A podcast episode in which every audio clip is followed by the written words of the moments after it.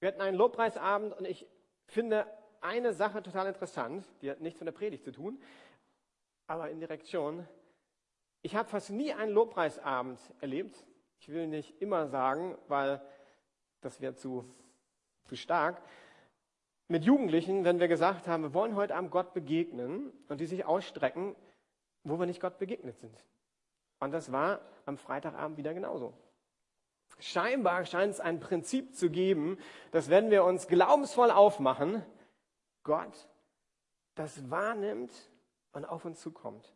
Und das ist mein Wunsch für die Gottesdienste bei uns, dass wir kommen und sagen, heute ist ein Morgen, um Gott zu begegnen. Und selbst wenn wir den Lobpreis schon hinter uns haben, will ich euch ermutigen, ich bin ja nicht die Antwort hier vorne. Ich meine, ich bin halt ein Pastor und sonst nicht viel mehr, nicht weniger. Wenn jemand reden kann, dann der Heilige Geist zu dir. Und das ist mein Gebet heute Morgen. Das Thema habe ich etwas umgewandelt, ein geistlicher Kampf. Und ich war schon mal müde, dass Kampf klein geworden ist. Aber wie auch immer, das muss natürlich groß geschrieben werden. Ein geistlicher Kampf. Ich war vor einigen Jahren mit Jordana Wolf, gerade noch die Kurve gekriegt, auf einem Einsatz in Hohenschenhausen in der Christusgemeinde. Damals gab es eine starke rechtsradikale Jugendszene, die so um die Gemeinde rum gruppiert war. Die ging auch ins Jugendzentrum vor Ort.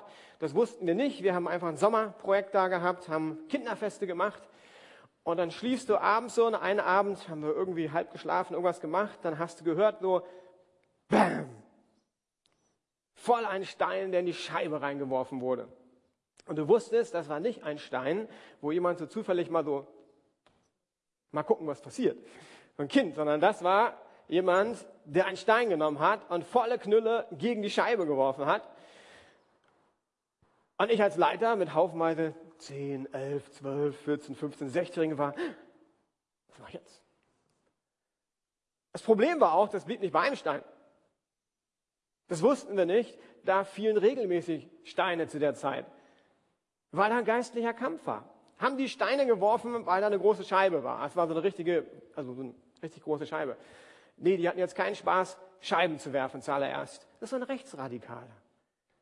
Und wir haben auch mit denen gesprochen und die haben an Wotan geglaubt und alles Mögliche teilweise. Die hatten eine Weltanschauung. Und wir Christen, ne, wir haben auch eine Weltanschauung. Und das hat die irgendwie so geärgert, dass sie Steine genommen haben und regelmäßig die Scheiben zerdeppert. Die Christusgemeinde hatte schon Probleme mit der Versicherung, weil die nicht mehr zahlen wollten. Weil die haben sich einen Spaß draus gemacht, Scheibe repariert und dann ordentlich was drauf. In der Woche habe ich neu gemerkt, es ist ein geistlicher Kampf in Berlin. Es ist ein geistlicher Kampf in dieser Welt. Es ist ein geistlicher Kampf über meinem Leben und über deinem Leben. Und darum soll es heute gehen. Und dafür möchte ich beten dass Gott uns da mehr irgendwie erklärt. Gott, ich danke dir für Paulus und wieder mal Verse, die mich bewegt haben. Ich will dir meine Vorbereitung geben. Bitte, dass du das verstärkst, was wichtig ist, das wegnimmst, was von mir ist. Und dass du uns ermutigst, Heiliger Geist. Amen. Also, für alle Gäste, wir befinden uns im äh, Paulus-Projekt. Das heißt, wir lesen durch die Paulus-Briefe bis in Sommerferien. Also jetzt sind wir gerade auf der Zielgeraden, sind im zweiten Korintherbrief. Und Korinth war eine junge Gemeindegründung. Und junge Gemeindegründungen haben oftmals auch Probleme, ist ja klar. Und die Gemeinde hatte auch keine Bibel. Das heißt, es war doppelt schwierig. Die hatten irgendwie Prediger, die haben das Wort Gottes weitergegeben. Und bei denen war es halt so, da gab es so richtig coole Prediger, aber da haben sich so Fangruppen gegründet. Da gab es, keine Ahnung, die Hans-Peter-Fraktion, die äh, Rüdiger-Fraktion und die Fiete-Fraktion. Und die haben so richtig Stimmung gemacht, so. Richtig Gas gegeben. Wer ist der Super-Apostel? Und Paulus schreibt den ersten Korintherbrief und geht das Ganze an. Und das Positive ist, Titus kommt, den schickt er hin und erzählt, dein Brief hat richtig eingeschlagen. Die sind umgekehrt. Aber es gab eine Kerntruppe Und die waren richtig fest in ihrem Glauben. Und die waren überzeugt, Paulus, das geht ja gar nicht. Paulus, der lebt im Fleisch. Und wenn die Bibel das Wort Fleisch benutzt, dann geht es um Sünde. Hey, Paulus, seine Motivation, die ist nicht gut. Der ist egoistisch, der ist selbstsüchtig. Vielleicht ist er auch korrupt, vielleicht nimmt er Geld. Sagt er mal, er nimmt kein Geld, aber er weiß dann schon genau, wenn er Hausbesuche macht. Und da rein kommt jetzt 2. Korinther 10. Und viele haben ja mitgelesen.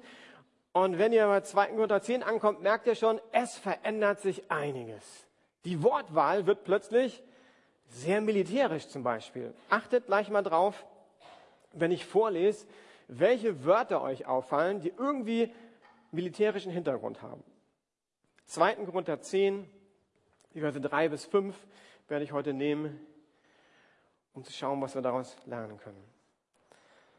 Die Waffen, mit denen wir unseren Kampf führen, sind nicht die Waffen dieser Welt.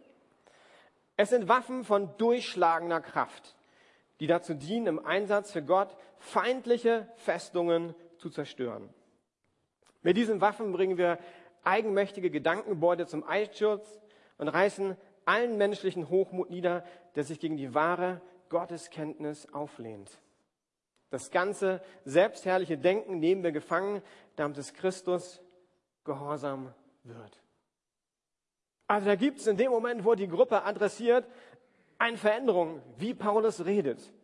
Wir kämpfen nicht auf fleischliche Weise. Die Waffen unseres Kampfes sind nicht fleischlich. Wir zerstören Festungen, Absichten, alles Hohe, das sich gegen die Erkenntnis Gottes erhebt. Wir nehmen gefangen alles Denken in den Gehorsam gegen Christus. Welches Bild steckt dahinter? Das ist das Bild von einer Burg. Und diese Burg ist sozusagen in den Mauern einer Stadt. Viele äh, Städte damals hatten sozusagen eine letzte Bastion, wenn man irgendwie angegriffen wurde, sozusagen eine Festung innerhalb der Stadtmauern. Und da zog man sich zurück. Und das ist hier gemeint. Diese Bastion sollte zerstört werden. Und dann sollen die gefangen genommen werden.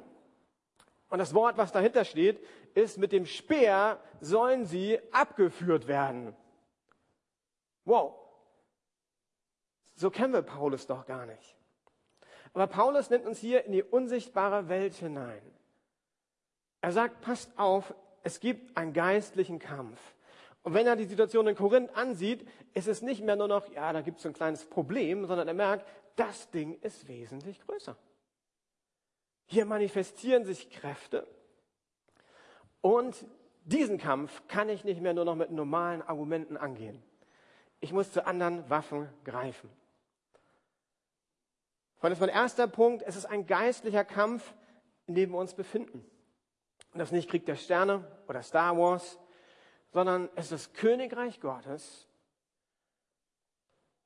und die Finsternis dieser Welt. Der Teufel. Und wir leben ja in einer westlich säkulierten Welt. Das heißt, hey, wer glaubt denn noch an den Teufel? Ist das nicht alles so ein bisschen Hirngespinst? Und wie wäre es, wenn wir uns einfach auf Jesus konzentrieren, was ich natürlich vorschlage? Aber es gibt da einen Kampf. Und wenn wir diesen Kampf nicht wahrnehmen, werden wir ihn wahrscheinlich verlieren. Und meine PowerPoint sah mal anders aus. Äh, das war nicht heute Morgen, die ist irgendwie zerschossen. Epheser 6, Vers 12, da schreibt auch Paulus, denn unser Kampf richtet sich nicht gegen Wesen von Fleisch und Blut, sondern gegen die Mächte und Gewalten der Finsternis, die über die Erde herrschen, gegen das Heer der Geister in der unsichtbaren Welt, die hinter allem Bösen stehen. Also gibt es einen Kampf in der unsichtbaren Welt, der permanent stattfindet, 24-7. Er ist intensiv, aggressiv, unfair und herausfordernd. Der Teufel, wenn er dich sieht, der denkt nicht, Nehmen wir Fußball als Beispiel. Ich kämpfe jetzt richtig fair gegen Sonja. Nee, sie hat ja nur ein Ziel, der will Sonja ja platt machen. Fair spielen ist für den, das ist gar keine Regel. Warum soll der dann fair spielen? Die Eigenschaften des Teufels werden in der Bibel wie folgt beschrieben. Er möchte rauben, lügen, zerstören, stehlen und vernichten. Das sind starke Eigenschaften. Und das ist, wenn du Christ bist, sein Ziel mit dir. Relativ einfach. Und die Frage ist, nehmen wir das wahr, dass wir in einem Kampf sind? Oder sind wir gechillte Christen? Aber wir sollen den Frieden Gottes haben, da bin ich voll d'accord mit euch. Äh, aber sind wir geschillte Christen, die denken, oh, ja, nicht übertreiben. Nein, ich glaube, wir sind in einem Kampf. Und Paulus selbst sieht sich als Teil einer geistlichen Armee, als geistlicher Soldat. Er weiß, geistliche Probleme können nur geistlich gelöst werden. Die Waffen der Welt helfen manchmal nicht weiter. Was waren die Merkmale von, von Paulus? Weil wenn ich nur predige, habe ich sofort Bilder im Kopf und denke, oh wie, jetzt fangen wir in der Lukasgemeinde an, wie die Wilden hier äh, geistliche Kampfführung zu machen. Paulus hat bestimmte Merkmale. Und das sind vier, fünf Punkte, die ich kurz mit euch angucken möchte. Er hat ein Mitgefühl. Wenn wir also daran denken, es geht um Kämpfe, dann ist das eine andere Armee. In Vers 1 steht von 2. Korinther 10, was nur mich selbst Paulus betrifft, möchte ich euch eindringlich um etwas bitten. Ich will es mit der Güte und Freundlichkeit tun, die uns, Christus uns erwiesen hat. Das ist der erste Vers, den habe ich nicht vorgelesen. Das ist ein Start. Also wenn wir für das Königreich Gottes kämpfen, dann ist Mitgefühl unser Antrieb. Er ist aber auch mutig. In Vers 2 sagt er, daher bitte ich euch, zwingt mich nicht, tatsächlich Stärke zu beweisen, wenn ich zu euch komme. Denn ich bin fest entschlossen und traue es mir sehr wohl zu, energisch gegen gewisse Leute vorzugehen, die uns unterstellen, wir würden nach weltlichen Maßstäben handeln. Ein Soldat Christi, und ich musste mal an die Halsarmee denken, weil die ist für mich positiv. Äh, und die Halsarmee, die hat Generäle und alles Mögliche. Und darum geht's, eine Armee Gottes zu sein. Wir haben 1. Korinther 13 vorletzte Woche angeguckt. Wir sind eine Armee der Liebe, natürlich. Aber Paulus war auch ein Soldat und das ist ein komisches Wort, mit Kompetenz. Was will ich damit sagen? Na, ein Soldat sollte Kompetenz haben mit seinen Waffen. Es hilft jetzt nichts, wenn ein Soldat richtig gut ist, einfach Mittag vorzubereiten und Mittag zu essen. Er muss irgendwie mit seinen Waffen umgehen, sonst hat er den falschen Job. Und Paulus erkannte seine Waffen. Epheser 6 haben wir eine ganze Waffenrüstung, die wird den Rahmen sprengen, aber ich möchte zwei Waffen aus seinem Arsenal, sage ich mal, rausnehmen. Epheser 6, 17 und 18. Setzt den Helm der Rettung auf und greift zu dem Schwert, das der Heilige Geist euch gibt. Dieses Schwert ist das Wort Gottes. Wendet euch vom Heiligen Geist geleitet immer und überall mit Bitten und Flehen an Gott. Lasst dabei in eurer Wachsamkeit nicht nach, sondern trete mit Ausdauer und Beharrlichkeit für alle ein, die zu Gottes heiligen Volk gehören.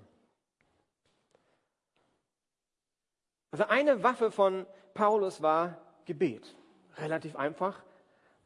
Aber wenn ich das lese für mein Leben, hier steht ja immer und überall bitten und flehen.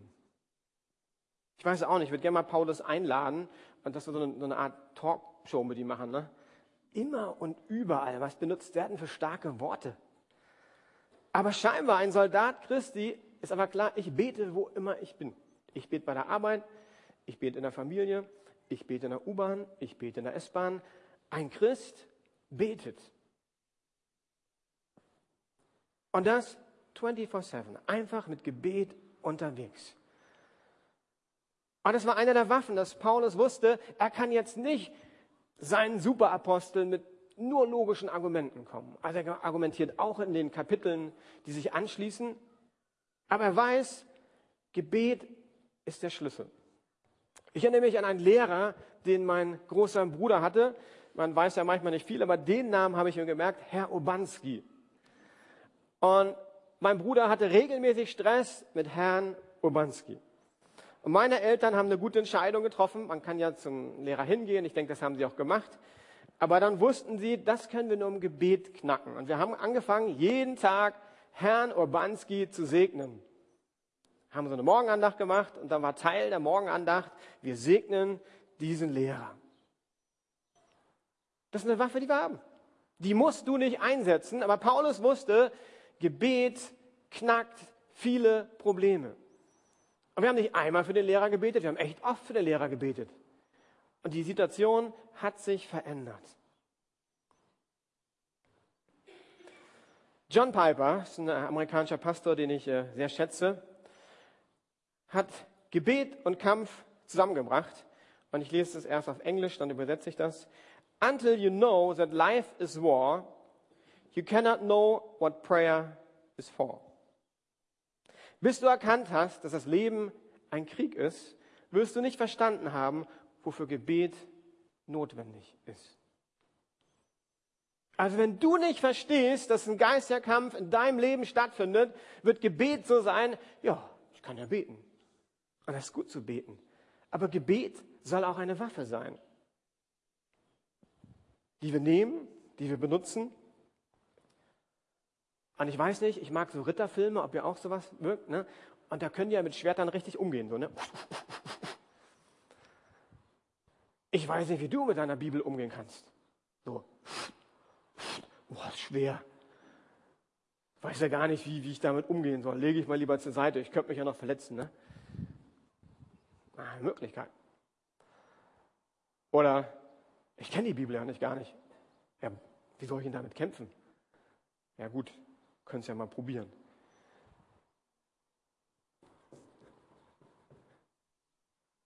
Hilft nichts, wenn ich mit meinem Schwert hier oben rumfuchtel. Ich glaube, wenn wir geistlich kämpfen wollen, müssen wir das Wort Gottes kennen. Wir müssen es ausrufen. Als Jesus, nachdem er getauft wurde, in der Wüste war, er hat gefastet und gebetet, hat er eine Versuchung, der Teufel kam. Was macht der Teufel? Hinterfragt ihn, stellt ihm Fragen. Und die Geschichte ist zu lang, aber das Interessante ist, Jesus antwortet jedes Mal mit einem Bibelvers. Das heißt, es kommt irgendwie eine Versuchung. Was macht Jesus? Bibelvers. Nächste Versuchung. Bibelvers. Nächste Versuchung. Bibelvers. Und dann sagt er, weiche von mir.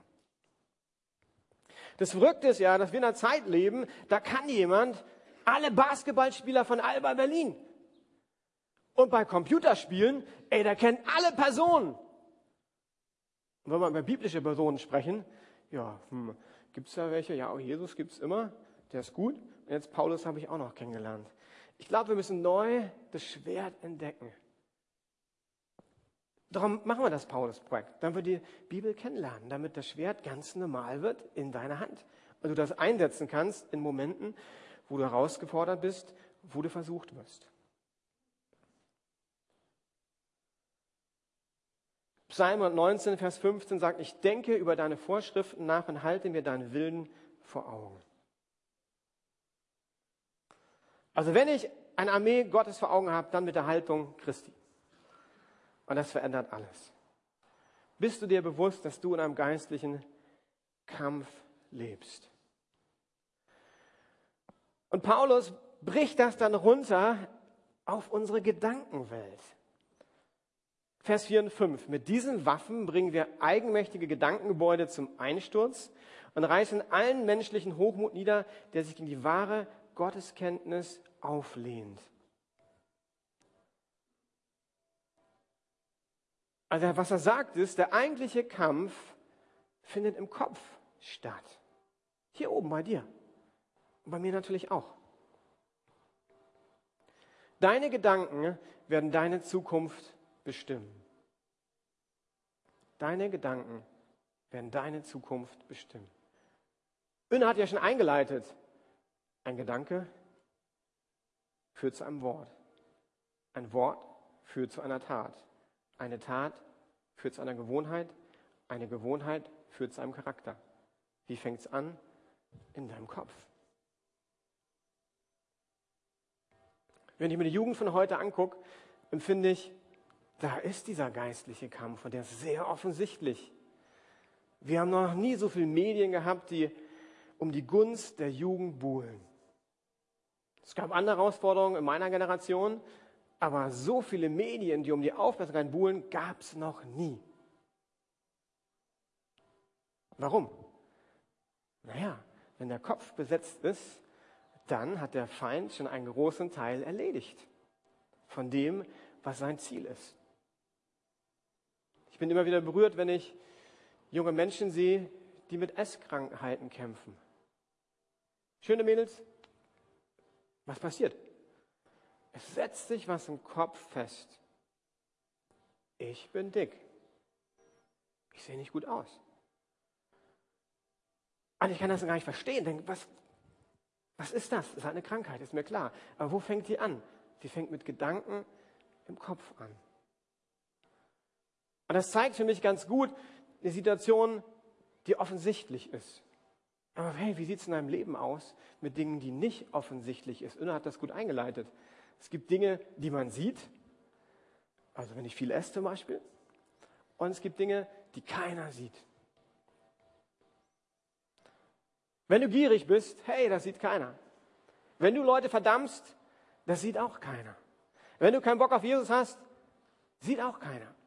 Du kannst hier stehen, die Hände heben und sagen, Jesus. Und innerlich denkst du, wow, gestern Fußball, das war nicht so gut, aber Klopp hat gewonnen, das ist schon mal positiv. Boah, jetzt sagt Klaus auch noch was, oh, ist ja anstrengend mit dem. Letztes Lied, okay. Keine Ahnung, ich weiß nicht, was er denkt. Also ich hoffe natürlich nicht. Aber ich kenne meinen Verstand und der wandert durchaus auch während der Lobpreiszeit. Also es ist ein Kampf in unserem Kopf. Und Paulus sagt, Festungen sollen zerstört werden. Festungen können Ideologien sein. Kommunismus, Materialismus, Hedonismus, Postmoderne prägen uns.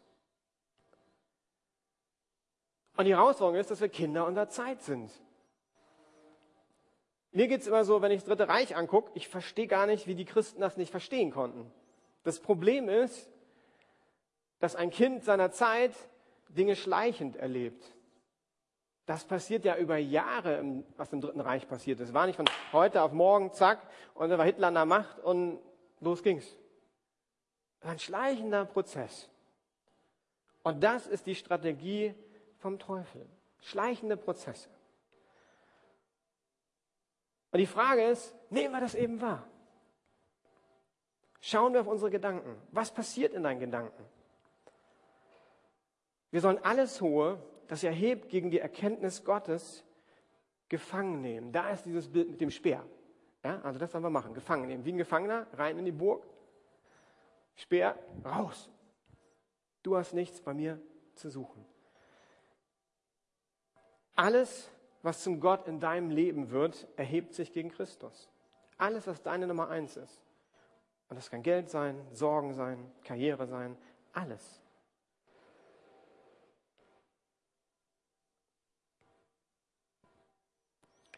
Ich merke, dass ich den Kampf oftmals nicht wahrnehme. Paulus geht weiter. Er gibt einen richtig guten Tipp, finde ich. Das ganze selbstherrliche Denken nehmen wir gefangen, damit es Christus gehorsam wird. Und ich habe Christus unterstrichen, weil das ist ein Schlüssel. Der Ausgangspunkt für den Kampf ist Jesus Christus. Unser Denken muss von seinem Wesen durchdrungen sein. Das heißt, Jesus ist der Maßstab für alle deine Gedanken. Und die Frage ist, erkennst du überhaupt deinen Gegner? Nehmen wir wieder Fußball. Gestern Liverpool gegen, noch jemand geguckt? Tottenham, danke. Stellt euch vor, da wären ein paar Liverpooler, die hätten gar nicht erkannt, dass da ein paar Tottenhammer sind. Die hätten einfach gedacht, ja, das sind auch Liverpooler. Ne? Also die farbenblind oder irgendwas. Ne? Und dann in der Abwehr, Liverpool in der Abwehr, einer von Tottenham steht da. Ja, das, das hat ja meine Farben, ne? Zack. Tor geschossen. Machst du mal eine Folie weiter, bitte? Wir können den Feind nur gefangen nehmen, wenn wir ihn erkennen. Die Frage ist, erkennen wir den Feind? Der Teufel läuft nämlich nicht mit roten Leibchen rum. Wäre eine coole Sache, wenn wir immer irgendwie so, so ein rotes Licht hätten, dann Gedanken, jetzt kommt eine Versuchung oder jetzt sind da Gedanken, wo wir aufpassen müssen. Ich habe in der Vorbereitung eine Predigt von Rick Warren gehört, auch ein cooler Pastor aus Amerika. Der hat drei Tipps gegeben, also der hat mehr gegeben, aber ich fand drei gut, äh, die ich euch weitergeben möchte, die wir für nächste Woche mitnehmen können. Das erste ist, und ich dachte, kann man das in Deutschland sagen? Ich denke ja. Vertraue nicht deinem Verstand. Da müsste jedem Deutschen eigentlich so hochkommen, der Verstand, das ist doch mit das Höchste. Und was ich nicht sagen will, dass wir als Christen den Verstand nicht benutzen sollen. Das wäre nicht falsch zitiert. Aber schauen wir uns doch mal unseren Verstand als höchste Instanz an. Kennt ihr das auch? Ich kenne das. Boah, da hast du eine Situation, die eigentlich echt schlecht aussieht. Und was mache ich? Boah, ich stelle sie aber ein bisschen besser dar, als sie ist. Das ist eigentlich was nicht okay und ich weiß das, aber ja, hm, ey komm, haben doch alle Probleme, oder? Und Pastor darf ja auch Probleme haben. Das stimmt ja auch. Aber ich war an dem Punkt der Predigt von Rick Wochen überführt, weil ich gemerkt habe, der Punkt stimmt bei mir. Ich verschönige manchmal Sachen und sind Sachen nicht gut in meinem Leben und ich nehme meinen Verstand und bastel mir das zurecht, anstatt zu sagen, das ist richtig schlecht in meinem Leben. Und es ist schlecht, fertig. Und ich muss da was machen. Dein Verstand ist leider krank. Jeremia 17, Vers 9. Nichts ist so undurchschaubar wie das menschliche Herz. Es ist unheilbar krank. Wer kann es ergründen? Deshalb sagt Paulus, erneuert euer Denken. Ich merke, ich habe tote Winkel. Ich habe Vorurteile. Ich denke manchmal in Kategorien. Ich verliere das große Bild aus dem Auge. Neulich hatte ich ein Treffen mit einer coolen ehrenamtlichen Mitarbeiterin und Rüdiger und Tatjana. Und ich hatte viel um die Ohren und war sehr zielorientiert. Kann nicht sein, verrate ich euch. Kam also aus meinem Büro rein ins Treffen mit einer ehrenamtlichen Mitarbeiterin, die sehr viel Zeit investiert hat, die sehr viel Liebe zur Gemeinde hat und ein neues Projekt vorgeschlagen hat. Und ich war einfach so nüchtern, zielorientiert, zack, zack, zack. Ich habe gar nicht gemerkt. Ich dachte, es ist ja ein Projekt jetzt und jetzt gucken wir es mal einfach an. Ich habe nicht richtig zugehört. Meine Worte waren nicht wertschätzend. Habe ich es bemerkt? Ich habe zumindest gemerkt, ich war nicht so richtig gut. Aber Rüdiger, wir probieren das als Pastoren zu leben, sprach mich hinter an und sagte, das wird er, also auch total liebevoll, das wird er ja gar nicht von mir kennen. Was denn mit mir los gewesen wäre. Und um sicher zu gehen, habe ich Tatjana nochmal gefragt, weil die auch im Treffen war. War ich wirklich so? Ja, sagte, also sie war auch erstaunt, wie ich war. Scheinbar habe ich eine komplett falsche Wahrnehmung gehabt. Mein Verstand hätte gesagt, nicht optimal gelaufen, aber okay. Dank meiner Geschwister habe ich gemerkt, ich muss mich wieder entschuldigen. Ich habe jemanden, die viel investiert hat, die eine Liebe zur Gemeinde hat, nicht gewertschätzt, nicht gut zugehört, kann die nicht einfach so gehen lassen. Ich angerufen, gesagt, tut mir total leid. Habe ich irgendwie verpeilt. Möchte mich für entschuldigen. Überleg doch mal, wie viel verlässt du dich auf deinen Verstand?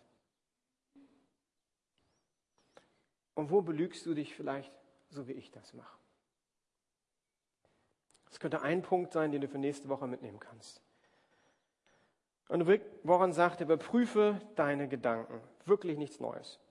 Psalm 139, Vers 23, ein tägliches Gebet, durchforsche mich, o oh Gott, und sieh mir ins Herz, prüfe meine Gedanken und Gefühle. Wie wäre das, wenn wir das einfach jeden Tag beten? Und nicht nur als runtergerattertes Gebet, sondern einfach wie so eine Form von Herzensreinigung. Du legst irgendwie einmal am Tag fest, spreche ich dieses kurze Gebet, nimmst dir ein, zwei Minuten Zeit und lässt den Heiligen Geist zu dir sprechen. Und was immer sagt, das tust du einfach. Wenn du dich entschuldigen sollst, entschuldigst du dich. Wenn du Sünde bekennen sollst, dann bekennst du Sünde. Warum? Weil wir Jesus ähnlicher werden wollen. Und indem wir Jesus ähnlicher werden, werden wir auch unsere Feinde erkennen. Es wird immer klarer werden, ah, das ist ein Spieler von Tottenham. Das ist kein Gedanke von Gott. Der letzte Tipp von ihm war, ernähre dich gesund, ist jetzt auch nicht so ganz äh, ungewöhnlich, lebe ein göttliches Leben. Und ich kenne ja die Lukas-Gemeinde, hey, wir sind so nicht total öko, aber schon in die Richtung. Viele, die ich kenne, die achten schon auf die Ernährung. Ähm, wie stark achten wir auf die geistliche Ernährung? Du als Mutter oder Vater, wie stark achtest du auf die geistliche Ernährung deiner Familie?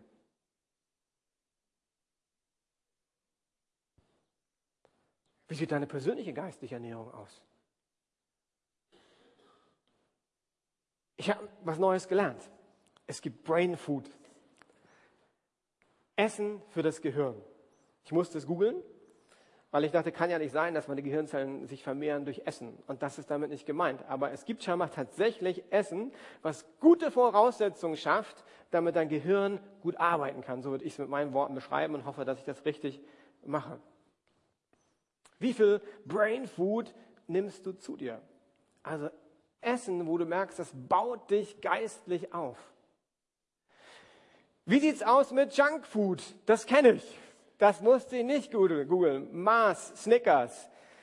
1. unter 10, Vers 23. Alles ist erlaubt, aber nicht alles dient zum Guten. Alles ist erlaubt, aber nicht alles baut auf. Kannst du dir an deinen Fernseher ranstickern oder an Computer. Und wenn du noch ein Stück radikaler werden willst, dann mach's einfach mit Philippa 4, Vers 8 richtet eure Gedanken ganz auf die Dinge, die wahr und achtenswert, gerecht, rein und unanstößig sind und allgemeine Zustimmung verdienen.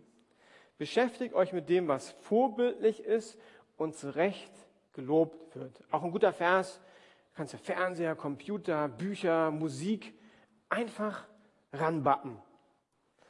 Und dann jedes Mal überlegen, was für ein Essen ist das? Brain Food, Junk Food und tatsächlich gibt es auch Toxic Food, äh, Toxic Food, also giftiges Essen.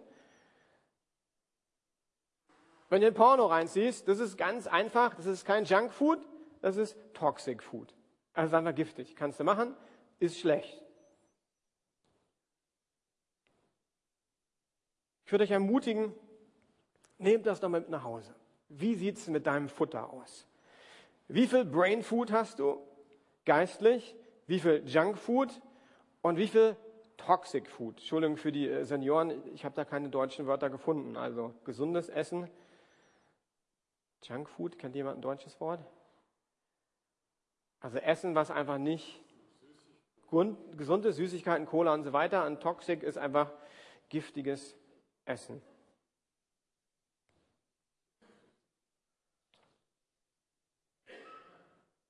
Lass uns diesen geistlichen Kampf annehmen. Lass uns bewusst sagen, wir wollen auf unsere Gedanken achten. Dass dein Virenscanner an und auf dem neuesten Stand ist. Du musst dir keine Updates runterladen für deinen Computer als Virenscanner. Du kannst einfach den Virenscanner lassen von vor zehn Jahren. Ist ja okay. Ist der bald kaputt, aber ist in Ordnung. Es hilft nichts, wenn du dich vor zehn Jahren bekehrt hast und mal eine richtig intensive Zeit mit Gott hattest. Da freue ich mich riesig und, und, und das ist der Hammer und darfst mir gerne immer wieder erzählen, dass du vor zehn Jahren diese Hammer-Erfahrung hattest. Aber hey, wann war dein letzter Update?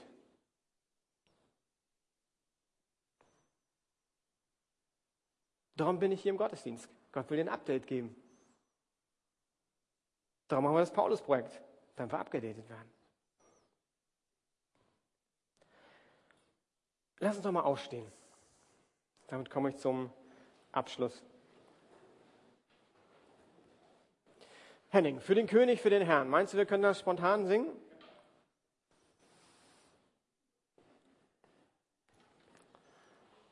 Das Coole ist, die ganzen Teenies sind heute nicht da, die Kinder sind auch nicht da. Also kann ich ganz entspannt zu Älteren reden. Die Bibel sagt, Das Vorbild sollt ihr sein. Die Teenies sollen nicht unser Vorbild sein. Die jungen Erwachsenen hoffe ich, dass sie ein Vorbild sind, müssen es aber auch nicht sein. Ich wende mich mal so grob, da sehe ich ein paar Ausnahmen, in diese Richtung und sage, Freunde, wenn wir kämpfen, ihr seid die Vorbilder. Ihr seid die, die kämpfen müssen. Die Jungen sollen sich an euch orientieren. Und wir singen dieses Lied und das ist so ein kämpferisches Lied und ich will dich ermutigen, das zu deinem Gebet zu machen und sagen, ja, ich möchte neu aufstehen und für den Herrn kämpfen. Und nicht in eigener Kraft.